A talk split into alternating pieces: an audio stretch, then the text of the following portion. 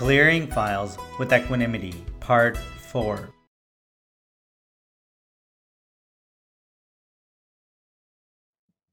Dheeraj Parekh, please explain me in following order.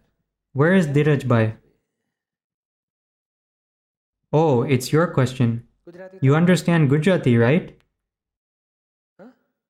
Okay, good. What is ego? Let's talk about ego first. Are we actually Dheeraj Bhai? You used to believe that I am Dheeraj Bhai. The belief I am Dheeraj Bhai is itself ego. To believe you are that which you are not is considered ego. Do you understand? Yes. That's all it is. It's a very small part. But then he goes searching for, what am I? Then he believes that I am her husband, I am his father, I am the boss of this company. So when he progresses further, pride arises. Then he says, this whole factory and the shed you see behind it, that is our office. And this is the factory. In total, it's three acres of land. So when he says, this is mine, that means it has turned into excessive pride. Whereas it's only considered ego up to the point where he believes that I am. He believes himself to be that which is not his own self. That much is called ego. Did you understand? Yes. Explain for normal human being before the knowledge of Dada. So you mean to ask how normal people should live their lives, right? Yes. If one has not attained Dada's Jnana.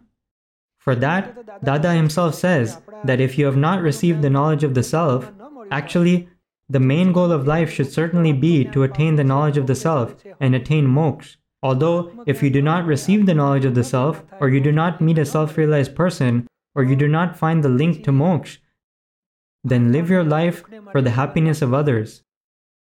If you aren't able to do that, then live a life which does not hurt others. That is more than enough. So the simple rule is that you should have the awareness the whole day that may no one be hurt through my mind, speech, and actions. If he lives his life in this manner, then he will be blessed. Do you understand? And if you happen to hurt someone, because it will happen, we may be doing something good, but it may not suit the other person. For example, if there is a man who got burned and we tell him, let me blow on your wound so it cools a bit, he will say, it burns so much, just go away. Can that not happen? Even if we try to help him, he will feel hurt. So then we should understand, I should not blow on his wound, I should find a different solution. But since our worldly interaction hurt him, we should ask for forgiveness and repent wholeheartedly. That is more than enough. If one makes this much effort, then it encompasses the essence of all religions. He will then be able to progress further in the practice of humanity. That is referred to as humanity. So then the next question that arises is, what does it mean to hurt someone? He'll say, I'm not trying to hurt anyone, but he'll definitely be hurting others the whole day. So we can help him understand that. If someone gets angry at you, do you like it? No. Then you shouldn't get angry at anyone. And do you like it if someone takes your money? No. Then you shouldn't take anyone else's money. And don't you feel hurt if you lose something of yours? And what happens when it's returned to you? Don't you feel happy?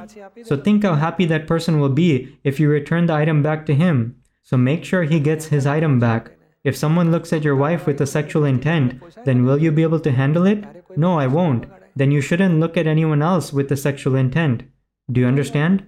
So if we want to maintain the continuous Jagruti or awakened awareness of our ego, only then will we be able to tell whether we did the action using our ego, or we did it after decreasing our ego, or we did it after removing our ego. Actually, the ego is not present during the action. Like how that person said, if you did some good work, then prior to that, you would have had the desire to do some good work. Then the circumstances to perform that good work would arise, and that work would also end up happening. Up until that point, there is simply an intent of the ego I want to do something good, I want to help everyone. Then after that, the problem arises. When people say, Dheeraj Bhai, you are a great person, that's when the ego slowly indulges in the sweet taste of doership. So that last part is where we want to keep our Jagriti. We should let the work happen. When people praise our work, that is when we want to become aware and have the jagrati that I don't want to have egoism. Do you understand? It happens at the end. Because what does the intellect figure out? It sees that, oh, these three people were present there, but at the end of the day, I had made the decision. And these people went to do the work after I told them to do so. Therefore, at the end of the day, I was the one who did it. The intellect figures out that I am the doer in this, and it is because of that understanding of I am the doer that the ego grows bigger. Now, beyond that intellect and that ego lies the part of right understanding, which takes the side of the self. That understanding is what we refer to as the heart. We should have this conversation using that understanding. You're telling me that you did this, but at the end of the day, they were the ones who were running around to complete the tasks, right? You may have used your intellect, but did they not do the running around? They at least have that much share, don't they? Therefore, give them some credit as well. For example, if the sweet comprises of 11 pieces, then we can eat one or two pieces, but we should also give two or three to him and two or three to him. Don't we share such special offerings? For example, if someone brings home a laddu or Indian sweet as an auspicious offering from the Tirupati Balaji temple, then when he shares it, one person may get a dried grape, another may get a cashew, someone else may get an almond, someone else may get a piece of sugar, but at the end of the day, they share that food, don't they? Shouldn't we share the auspicious offering? So then the ego won't get a chance to grow. It won't die either, because if we starve it, then it will completely shrivel up. That's why pride is considered food, and an insult is considered a vitamin. So we should give the ego a little food. Yes, Dhirubai, continue doing good work like this. I really like it. But we can also say, give others some credit as well. The more the credit is divided amongst others, the less will come our way, and our ego will remain normal. That is considered a normal ego, and we can see for ourselves. The principle of humanity applies here. If that person ran around to complete the work and we didn't give him credit, then will he not feel hurt? If we run around to complete tasks and we aren't given credit, then don't we feel hurt? So then we should give him credit. That is called worldly moral duty. That is humanity. Do you understand? Yes, but attachment and abhorrence arise due to egoism, and it is because of attachment and abhorrence that karma are charged. So it basically means that karma are charged due to egoism, right? That's correct. And if we don't want to charge any karma, then we must maintain such a level of continuous jagruti Actually, what kind of Jagruti must we maintain? For that, Dada Bhagwan provides a complete spiritual science within two hours. In the first hour, you receive the Nyan that Dhirajbhai is separate and you are a pure soul. And you are not the doer of whatever Dhirajbhai is doing. Who is the doer of that? It is Vyavasthit Shakti. If you remain in the Jagrati of that Nyan, then regardless of whether good or bad work is done, you will definitely remain in the state which does not charge karma. That is a guarantee. So the talk of stopping good work from happening or bad work from happening is an entirely different matter. It is through the sense of doership that karma gets charged. The one whose sense of doership leaves, he will no longer charge karma. Do you understand? What is the state where karma are no longer charged? It is where the sense of doership is left. That is referred to as the state where karma are no longer charged. Do you understand? So the belief that I am the doer is itself called egoism. Egoism is simply this aham kar, egoism, means I did this. That belief itself is referred to as egoism. He is able to see what is taking place and then he wonders, who did this? It's me, right? Therefore, it is the belief that I am Dhirajbhai and I did it. In reality, we are standing on the platform of the train station and the train is moving. So we feel, oh, the platform moved, it moved. But no, in this example, we're able to see other things which are steady. We recognize, oh, that object isn't moving, so I'm also not moving. Therefore, the train has moved. Whereas in this case, there is no sample of something steady. If you see a sample of someone that can remain as the non doer after doing all this, then that state will also arise within you. And you only need to see a sample like that. Oh, what an amazing spiritual science Dada has given to the world. Yet, Dada says, I am giving you the teachings of the Tirthankars or absolutely enlightened lords. I am a mere evidentiary instrument. This is not mine. Upon hearing this, we feel, Oh, how marvelous you are, Dada! Even after giving the spiritual science to the world, you do not take even an ounce of commission. People used to tell Dada, You helped me understand this matter so nicely. I was able to solve all the problems of my life. Dada would reply, No, this speech of ours has no sense of doership, and that is why it is able to solve your problems. I haven't said anything. It is this taped record that is speaking. So it is the state of non doership which can bring salvation to the world. Dada prevailed in this kind of Jagrati, and that is the experiential Nyan which we have in the form of words in these books. And if we keep that Nyan present, then we can also attain that state. Do you understand? So we don't need to remove the ego, we need to destroy our ignorance or lack of understanding. Then the ego will definitely leave. Do you understand? After knowing Dada Bhagwan, what are you trying to ask here? So basically, my question was that even after attaining Gnan Oh, here it is. It is continued here. and keeping the continuous Jagruti, egoism still naturally arises sometimes, either in speech or in conduct. And I'm not able to recognize it no matter what kind of Jagruti I keep. And I may not feel it, but the other person feels that I still have an ego. If we want to remove that, so the other person or any file feels that there is no egoism in this person at all. So basically, the question was for that. What should I do for this? What kind of Jagruti should I keep? What happens here is that after attaining this Nyan, the charge ego leaves. We need to understand this point. Our wrong belief that I am Dhirajbhai and I am the doer was fractured. We understood that Vyavasthit is the doer. We understood that we are the pure soul. Therefore, the charged egoism is completely gone. That was the subtlest ego which was destroyed. It is completely fractured. Now, what happens is that the ego of Dhirajbhai still remains. You became separate, but within Dhirajbhai's filled stock of karma lies the ego and other discharge karma. All of that is still there, and people can feel the vibrations of that.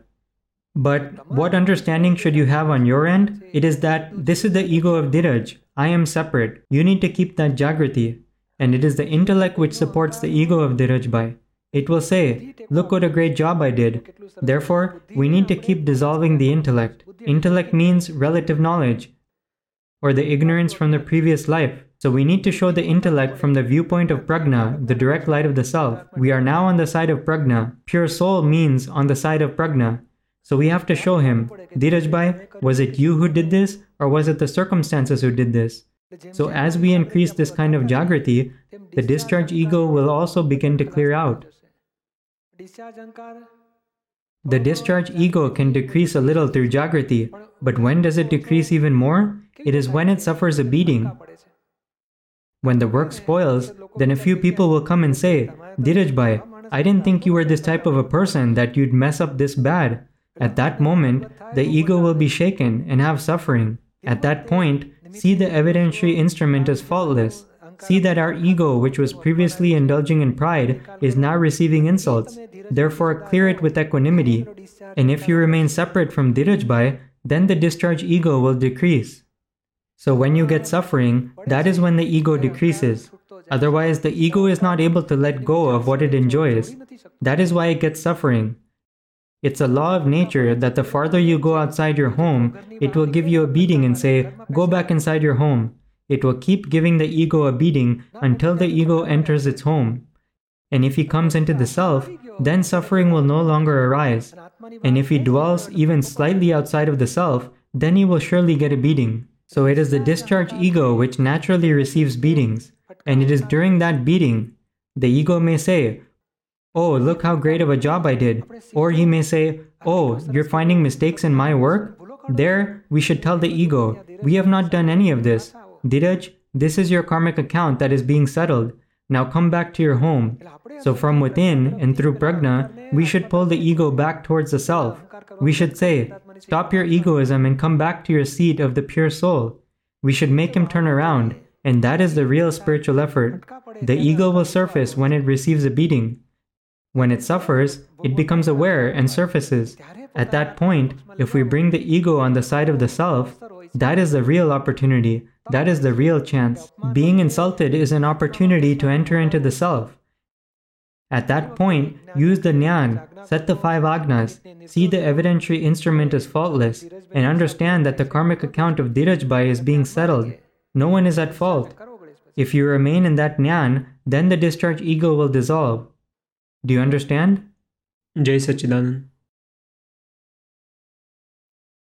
What is final stage after getting rid of ego? Is that what you're trying to ask? That was it? Yes, because that is what I wanted to say. That when the ego leaves naturally, and if we say that Dhiraj is the doer, and we talk about going towards the self, then our whole conduct changes. So our whole personality or prakriti or the non self complex changes. It'll make a huge difference, and there is still a step that is beyond this. The discharge egoism is made of beliefs. We refer to those beliefs as mistakes. As those mistakes dissolve, the discharge egoism will also dissolve. We refer to that as I-ness. Even after that is gone, Dheerajbhai will still remain. His work will still remain. His mind, intellect, chit, ego complex will remain. And he will continue to do his work naturally and spontaneously. Whatever he is doing now, he will also be able to do that afterwards. But at that point, the discharge egoism that is present in the middle won't be there. What is the actual form of the discharge egoism? It is in the form of anger, pride, deceit, and greed. All that would have left, then the one doing the work would continue to do so, and the knower would keep knowing. That internal state would be that of a jnani. We have seen Dada and Niruma do a tremendous amount of work, developing the Trimandir, Simandhar city, and Dada also traveled the whole world for satsang and to spread the Nyan. Yet, he prevailed in the knowledge that I am separate and the body is separate. He prevailed in the state that is free of ego. And that state didn't arise by removing the ego, it happened by remaining in the self. Do you understand? So the five agnas are the keys to remain in the self.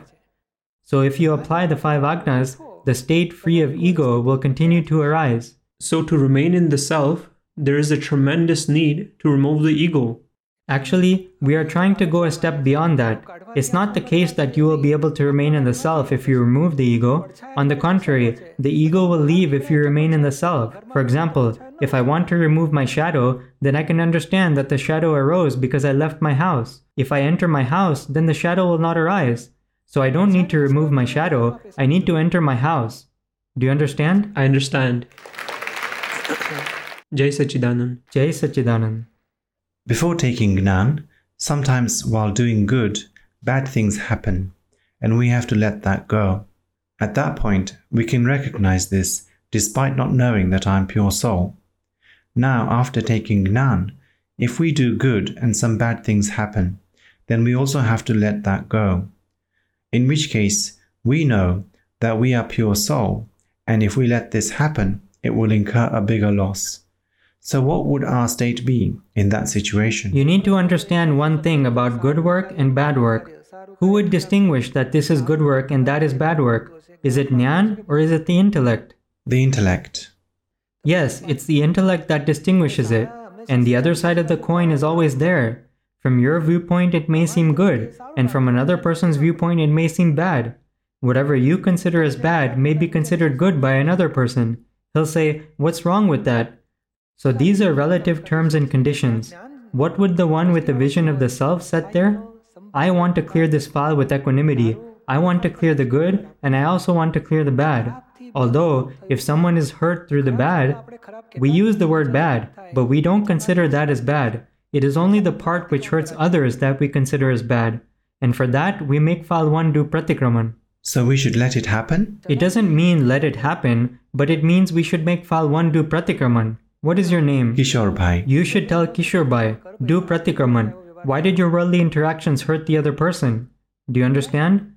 So we don't consider bad things to be bad, nor do we consider good things to be good. The part which hurts the other person is the only part we consider bad. And if something is giving happiness to others, then it's okay, let that continue. It's the intellect which has distinguished what is good and what is bad. It's actually worth going beyond good and bad. The worldly interactions which do not hurt others will all be considered good by default. Do you understand? Bhupendra Patel He's asking if everything is considered Vyavasthit and if things are unfolding in this life based on the previous life, then is there a need to be excited about doing Purusharth or effort? Please explain the importance of Purusharth. It's like this if you had done relative Purusharth in the past life, then its Vyavasthit came as a result in this life. Vyavasthit meaning whatever effects of past karma we are experiencing today. But what kind of Purusharth was that? It was with the wrong belief. I want a wife. I want kids. I want to study. I want to earn money. I want to go to America. So we got the effect of all those intents. Now, one's Purusharth should be that I want to go to moksha. I want to clear files with equanimity. I want to see everyone as faultless. If we make that real Purusharth, then moksha will be attained. Therefore, one should definitely do Purusharth, but the Purusharth which can be seen through the five senses, or which occur through circumstances, cannot be considered real Purusharth at all. If Purusharth occurs through Jagrati, real Purusharth is where there is no need for circumstances, there is a need for understanding. That part is referred to as real Purusharth. Do you understand? To see the other person as faultless is called real Purusharth. Whereas to do other actions like work at a job, run a business, raise your kids, sell your house, and buy a new house, or come to India, that is all the effect of your karma and it is subject to Vyavasthit. That is not considered real Purusharth. Wherever attachment and abhorrence do not occur, that's where real Purusharth lies. To clear a file with equanimity is considered real Purusharth. To see someone as faultless is considered real Purusharth. But to see someone as a doer means you missed your real Purusharth. To see the pure soul is real Purusharth. To follow the five agnas is real Purusharth. And the actions that are taking place are discharge. That's not real Purusharth. That is subject to Vyavasthit. Do you understand? Real Purusharth is not subject to Vyavasthit. It is dependent on our own resolve. Rajashri Patel, Chicago. When can you attain the grace of your Guru? Where is Rajashri Ben? Is it your question? When can you attain the grace of your Guru? And when you do attain it, how can you know that the Guru is the right one? But why do you want a Guru? Do you want to learn Sanskrit? If so, then you have to find a Guru that knows Sanskrit. Depending on what you want to learn, you have to find such a Guru. If you want to know how to do a classical Indian dance, then there is a different Guru for that. If you want to learn how to play the tabla, then there is a different Guru for that. What kind of Guru do you want? So the main question depends on you. Only after that can a Guru be found. Speak in the mic so we can hear. You can speak in the mic, don't worry. You just have to hold it like this, as if you're eating an ice cream cone. To attain the right path, what are you asking? To know the right path The right path in the worldly life or for attaining moksha? for moksha. Yes. So you want a guru who can show you the path to moksha. So then we should find out what is this guru preaching? What would be present in the teachings of a guru who talks about the path of moksha? There would be no sense of doership at all, doership of good or of bad. To let go of bad things and acquire good things is not the path of moksha. For example, if they say, chant these mantras, practice these rituals, renounce these things, meditate this much, do this much devotion, wherever there is even the slightest doership, the path of moksha does not lie there.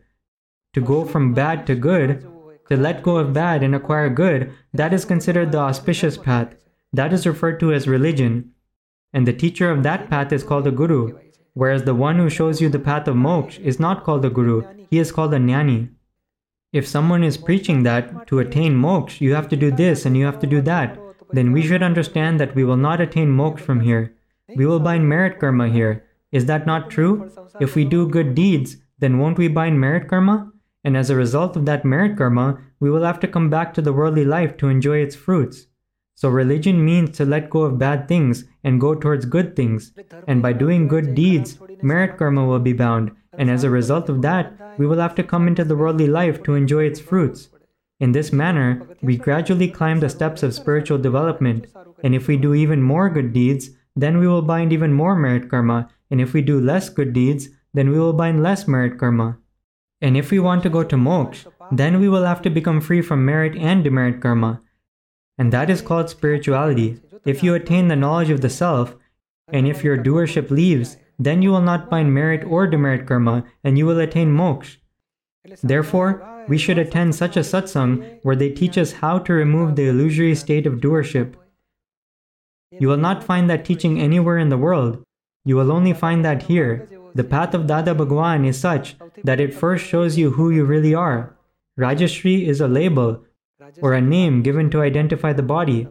We give you the knowledge of who you really are, and we also give you the knowledge of who does all this. When you receive the knowledge of who the doer is, then your ego and doership vanishes. Once your doership leaves, karma will not be charged and you will attain moksha. So the path to moksha is definitely attained here, and you will also find the right path of nyan here.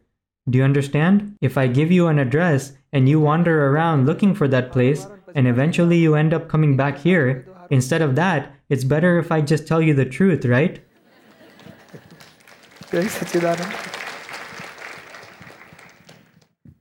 Kishore Bhai. No, sorry, it's Kishori Ben. After I read Kishore, the recorded speech slipped out, it's Kishori Ben. What is Samayik? Where is she? Is it your question? What is Samayik? Why should one do it? What are its benefits? Please provide some clarity on that. After taking this Nyan, you have taken Nyan, right? In Jainism, they do Pratikraman and Samayik, but that is a different method, and here the method is a little different. Because here we have attained the knowledge of the self without exhausting our karma. Which karma have we not exhausted?